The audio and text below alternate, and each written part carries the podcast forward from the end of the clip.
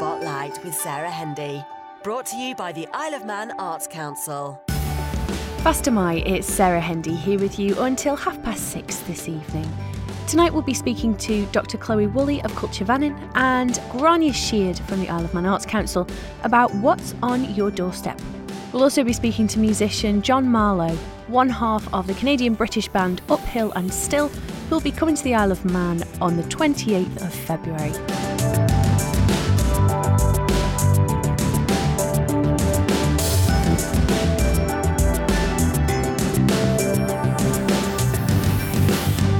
If you can't stay with us till half past six this evening, don't worry. You can find us for free on demand, or you can download the podcast or subscribe to our podcast at manxradio.com.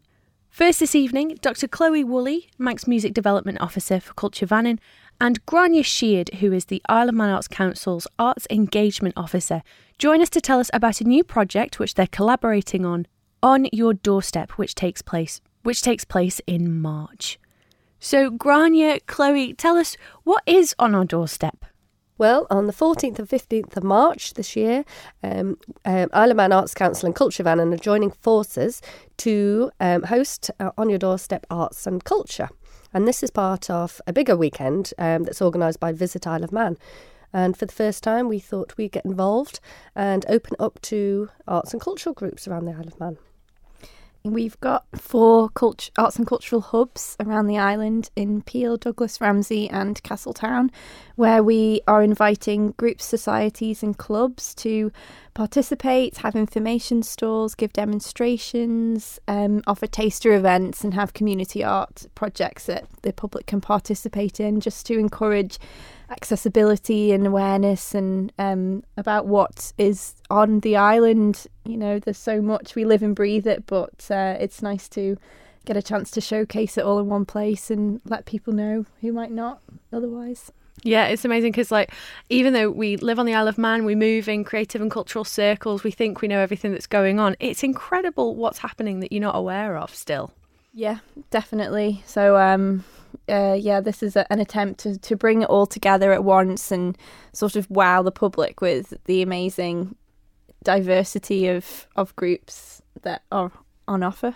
Who's getting involved so far? Because I mean, it's quite a it's quite a wide net. Well, I well, through Culture Vannin, we're taking charge of two of the hubs. So we're we're taking on Ramsey, which will be in St Paul's Hall, and in Peel, we're going to be based in Corran Hall and the Centenary Centre. So we've got a range of stalls already set up. Um, we've got like um, the Peel Heritage Trust, and there's going to be St Germans bell ringers there looking for new recruits. Um, the Cloydarian Drama Group up in Ramsey, Ramsey Choral Society, and the Music Society up there. And we're going to have Manx lessons, so all of the hubs. Um, so big variety, really. A um, little bit of swing dancing up in Ramsey as well. And um, we're still, but we are still appealing for um, groups to come forward who, who would like to be involved and look for new membership but also for festivals and um, venues that have got a programme for events coming up. Wow, it's it's such a good idea because you know if you can read a what's on guide and and that helps you fill your diary, but to be able to go and speak to the people involved and get a real feel for for what to expect is something else altogether. Yeah, because it goes beyond the activity itself. Sometimes, sometimes it's the community and the people that you want to be more involved with, and the and the arts activity is is the is just the the entry point for that. So it's really nice to meet the the folks involved and get a feel for um, who, who you might want to spend your time with on a weekly basis. Mm-hmm. And to do it all over one weekend, you can you can kind of do a tour of the Isle of Man, I suppose, in a similar way to the Isle of Man Art Festival, where you can make a weekend of touring the Isle of Man. Definitely, yeah, yeah. You can um, because you don't have to just visit one hub. You could definitely visit all of them. There's something different happening at all of them. Um, so uh, we encourage that absolutely. Yeah. Well, on the Saturday, um, we'll be in Ramsey, Peel, and in Castletown, mm-hmm. from 11 till 4, and then in Douglas on the Sunday, um, mm-hmm. um, same time in the Villa Arcade. Yes. Yes, yeah, and the Douglas one we imagine to be quite big because we're sort of expanding it to the Youth Arts Centre and the Villa Arcade, trying to encourage things happening on in both of those venues. So, um, yes, you can visit one or all three of the hubs on Saturday and then pop over again to Douglas on Sunday and see what's going on there. Exciting times, and um, what a lovely collaboration as well. Have you have you worked together on anything before? Well, not on this scale, perhaps, but we do have a good relationship with um, each other anyway, and we keep in touch with lots of on lots of matters, don't we? Yes. The Arts Council and Culture Vannin. But um, no, it's been really nice to work together on this, and um, hopefully it was the start of something. There's so much overlap, even though um, you know we deal with very different um, aspects of culture and the arts. You know, Culture Vannin with the traditional and the heritage and the language, and us maybe a bit more um, contemporary, uh, perhaps. But but there is always overlap with that, and so it just makes sense to join forces and collaborate with this. We're hoping to create a more of a directory out of this as well. Um, the Arts Council have already got a good directory on their website, um, but we're hoping that we can enhance this and um, be good to um, have a list of all the heritage groups and Manx language classes, um, and we'll have a little booklet available over the weekend to pick up. Um, that people have the contacts and websites. Lovely cross pollination as well. Like I know you're saying you're discovering groups who exist around the island, and I'm thinking, gosh, every time I interview someone, I find about I find out about something new that I had no idea about. Between the groups, it must. I mean, there's so much potential there for collaboration or shared events as well. It's uh, it's huge. Absolutely. Even yeah, we, for the groups, they can all network with each other and and do yeah, absolutely. I, th- I think that's a really exciting thing that m would be good to to keep an eye out of and and see see what happens. See what comes of this. Yes. Um, and so, for any groups who are out there who might like to take this opportunity to sort of strut their stuff and uh, encourage new members, how how do they get in touch with you? How do we find out more? Well, for the Ramsey and Peel hubs, they can get hold of me um, through Culture Vannin, and my email address is manxmusic at culturevannin.im. Yes, and for me, um, I'll be coordinating the Douglas and Castletown hubs, and you can get me through the Arts Council website, which is iomarts.com, or directly email me. Um, I'm grainne.sheard at gov.im, and for those of you who might not be familiar with that Gaelic name, it's G R A I N N E Y dot sheard at gov.im. If anyone thinks they're going to struggle with that, just contact us, spotlight at manxradio.com. We'll make sure that you're put in touch. Well, it's something lovely to look forward to. Um, and you can't wear this idea out. Why is it important that we engage with our native culture and heritage and with the arts? engaging with the arts is it has so many ripple effects in your life it's so good for your well-being and your sense of place and to to to know that you can find that on the island as well it, it just entrenches your your own feelings towards where you're from uh, whether whether you were born here or whether you've moved here or you know if you live on the Isle of Man it's it's a, something that's going to connect you and ground you to the place far more if you're involved in communities and if you're involved in the arts and and shaping the way that the island is going in the future. There's something really you know you really can't underestimate the benefit of of that. And through some of the cultural um, angles, like um, having a little taste of Manx lesson or having to go at some Manx dancing down at Castletown, um, it's a way, it's a like a brand new way for some people to access the culture that they might feel that it's not for them, and hopefully people will um, get more involved and feel proud and. Um, there's, we're actually organising a concert on the Saturday evening uh, in the Centenary Centre, which is um, the Manx Year, and it's a, an evening of poetry, music, song, dance, and drama. And it's going to follow the calendar customs um, through the year um, and feature lots of um, local acts. So we're hoping that that might be quite an informative, informative evening for people who haven't accessed Manx traditional culture yet. A little bit of language, music, and dance through that way. Um, well, I think it's something lovely to look forward to, and as you say, even if even if you haven't been on the Isle of Man very long or don't plan to be, if you're here, it's part of your journey. So it's a lovely way to to get to know the Isle of Man, I suppose, in a way. Spotlight. Brought to you by the Isle of Man Arts Council. Now we'll be hearing from John Marlowe, one half of Canadian British band Uphill and Still, who are gigging at the Peel Centenary Centre on Friday, the 28th of February. John was kind enough to chat to me from outside his hotel in London, where he was staying overnight, waiting for someone arriving on a long haul flight from Canada. Is it, is it a good friend who's coming over, or family or something? Yeah, it's actually um, it's a very good friend of ours. Um, we've known each other since we were about 15, 16, and we've been playing music together since then.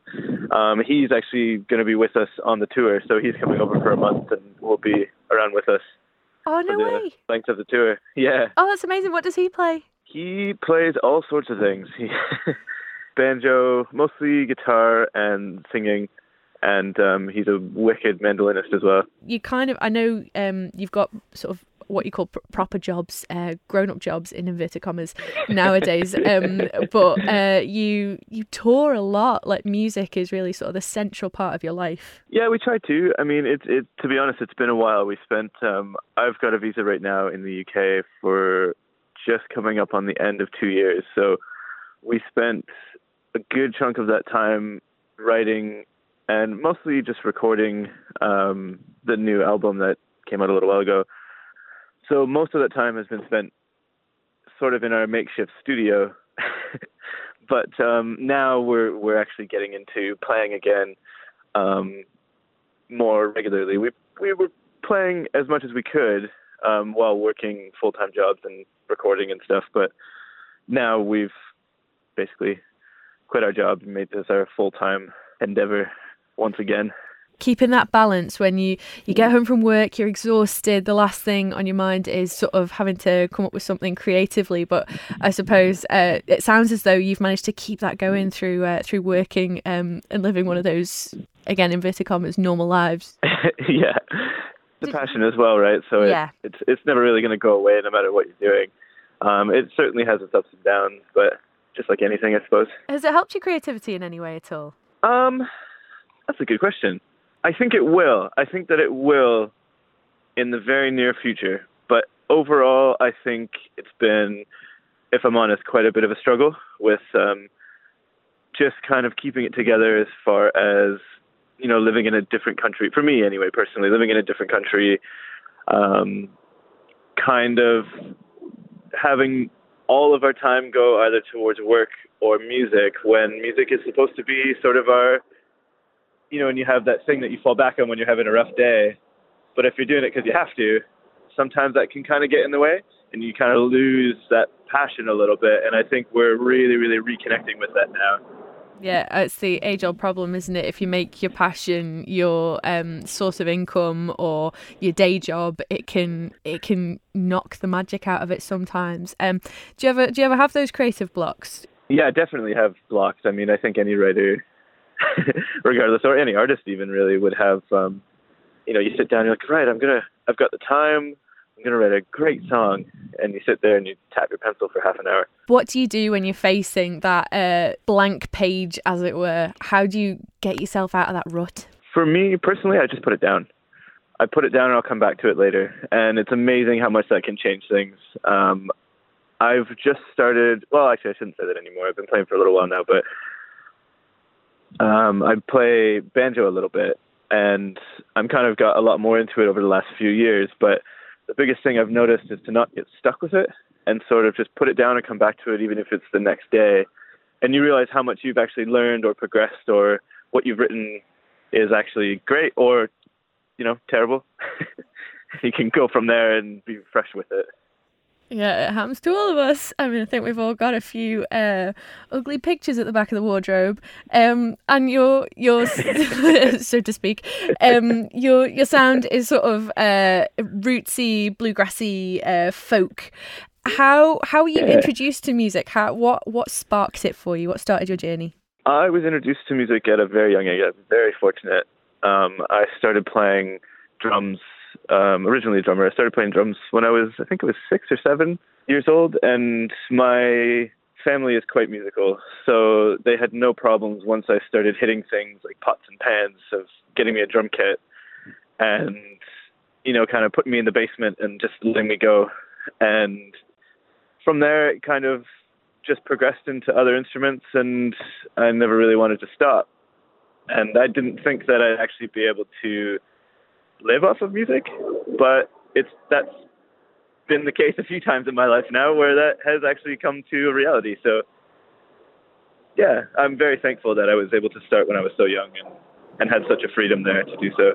Yeah, that's wonderful. And I mean, which which part of Canada are you from? Um, if you've got sort of folk influence in your music, do you have any connection with uh, Canadian folk and and maybe even sort of the, the Celtic trad that sort of is uh, is in certain parts of Canada? Yeah, it's um, where I'm from. I'm from southern Ontario, so I'm from St. Catharines area, just outside Niagara Falls. Um, Welland, Ontario is my hometown. And I'm very lucky there again in that the whole Niagara region has a fantastic arts culture, whether it be, you know, web page design or physical art or music or poetry. It's so supportive there, and it's it's something that really works off of one another. You know, if you have a band, they need all those other things for promotion, and if you have a if you're an artist, you need somebody to promote your art. So it really, really works there. Um, and I've traveled Canada quite a bit as well. So I think that a lot of the influence comes from you know the East Coast and that kind of Celtic side of things, as well as just other acoustic acts too that we meet along the way. Looking at the, the number of instruments that you can play, I, I've never known anyone to play a washboard. And, and when I was listening to some of your tracks, I'm sure I heard like a kazoo in there or something. I mean, a real diverse range of instruments there. There's definitely a kazoo in there somewhere. That's kind of a little party trick we like to pull out. Um, we call it the kazorn because it's actually it's a kazoo, but we taped it up to this old car horn. I think it's from like the 40s or something that I found at some kind of junk sale. You can definitely have too much of it, but it's definitely it's fun to throw in every now and again. And the washboard, what does what does that bring to the party? The washboard for me has been an interesting sort of um, story because I was self-taught playing drums um, I taught myself with really bad posture. So over the years, playing so long with repetition and the same kind of motion, I ruined my wrist. So I have carpal tunnel in both wrists. And long story short, eventually, when the doctor caught up with it, they found out what it was. They said um, you kind of have to either stop playing drums now, and it'll it should hopefully regenerate and come back to normal, or if you keep playing, your wrist will kind of swell up and do all kinds of nasty things that you don't want it to do. And I said, right, okay, well, I'm not going to stop hitting things. So I started watching all these old videos, and I was really into kind of old jazz and old bluegrass and stuff. And the instruments they play, like the washtub bass and the the washboard, and they're instruments that were kind of grown out of just not having much money and not really but not really letting that be a limitation. You know, they still were able to make music one way or another, and I just kind of thought that's really interesting. So I really connected with it and found one at an antique store and kind of ran with it. Gosh, that's uh, that's amazing, and um, carpal tunnel must be something that many of our listeners will be able to relate to if they if they play the drums or um or, or similar instruments. Um, how is how has that changed your playing since then? And and you as a person, I don't know, experiencing something like that, which can cause real pain, can't it? Um, it must have changed. Yeah. It certainly has. Um, it, I kind of went through, if I'm honest, a bit of a dark period when that happened because it's a weird sort of feeling where the thing you've worked at the hardest to be the best you can be at is now kind of coming back to haunt you and all the work and effort you put into it is now turning against you and you've actually ended up hurting yourself throughout it. So it's changed a lot of the way I do things. Um, I ended up kind of running into another topic, I suppose. Um, I sort of dropped everything and ran off to New Zealand with a couple of friends. and as that would lead, that's where I met Maddie. And I went over there actually with John, who is now coming to Canada tomorrow morning.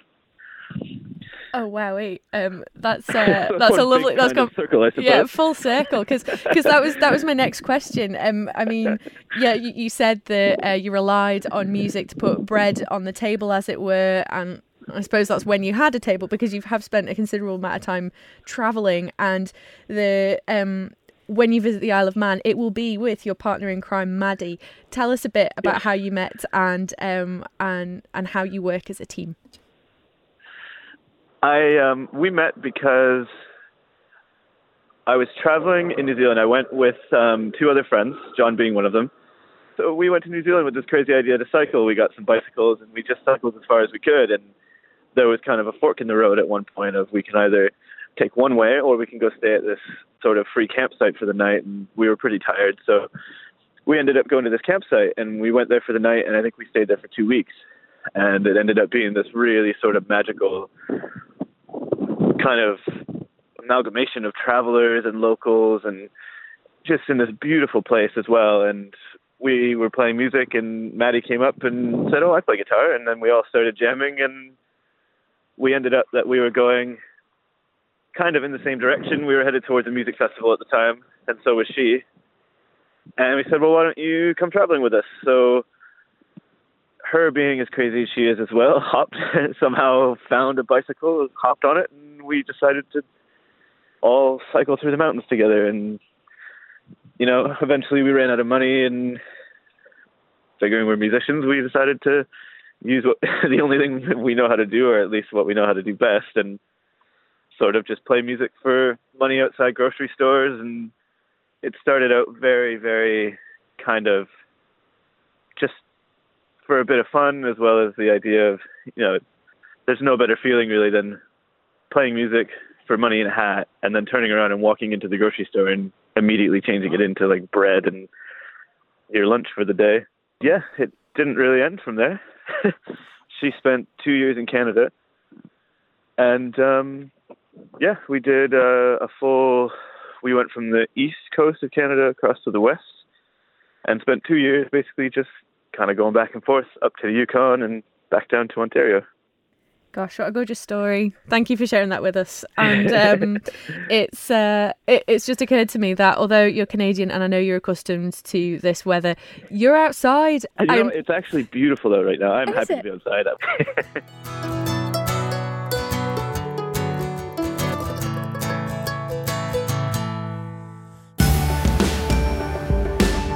And that's all we have time for this week. Thanks so much to our guests and thank you for joining us. Tune in next week at six o'clock for a timely repeat of Aaron Ibanez's documentary Pride and Pardoning, reflecting on the evolution of laws against homosexuality on the Isle of Man. Thanks for your company this evening. Slane lhiu.